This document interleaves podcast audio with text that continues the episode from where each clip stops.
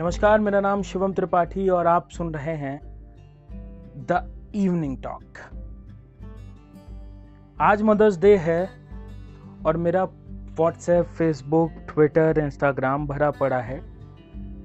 विशेष से happy mother's day.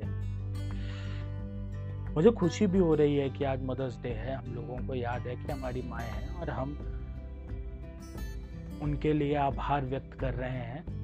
उनका हमारे जीवन में होना कितना महत्वपूर्ण है, उन्हें बताने की कोशिश कर रहे हैं।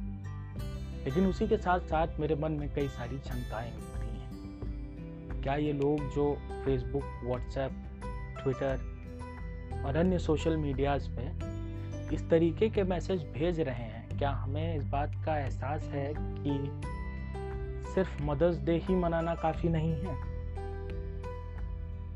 सिर्फ़ मदर्स डे पे अच्छी अच्छी विशेष गुड विशेष भेज देना ही। माँ के प्रति अपनी कृतज्ञता को दिखाने का एकमात्र तरीका नहीं है। असल में कुछ सवाल हैं जिन्हें पूछे जाने की ज़रूरत है।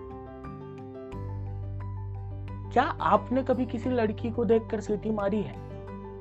क्या कभी आपने किसी लड़की को, के बारे में गलत सोचा है? क्या आपने कभी किसी लड़की को छेड़े जाने से बचाया है?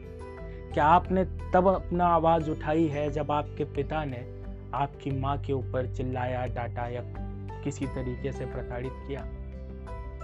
क्या आप वास्तव में अपनी माँ को बाकी स्त्रियों से अलग देखते हैं? क्या आप ये सोचते हैं कि आपके माँ की व्यवहारिकता और आपके माँ की सामाजिकता बाकी स्त्रियों की व्यवहारिकता और सामाजिकता से अलग है? क्योंकि ये समझ लीजिए माँ लड़की से ही आती है।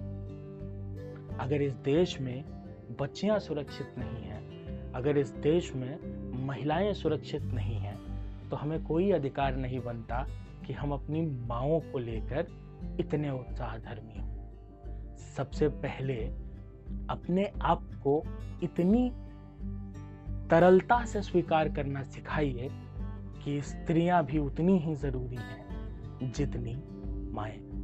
आप सभी को हैप्पी मदर्स डे हर स्त्री में अपनी माँ देखने का प्रयास कीजिए। धन्यवाद।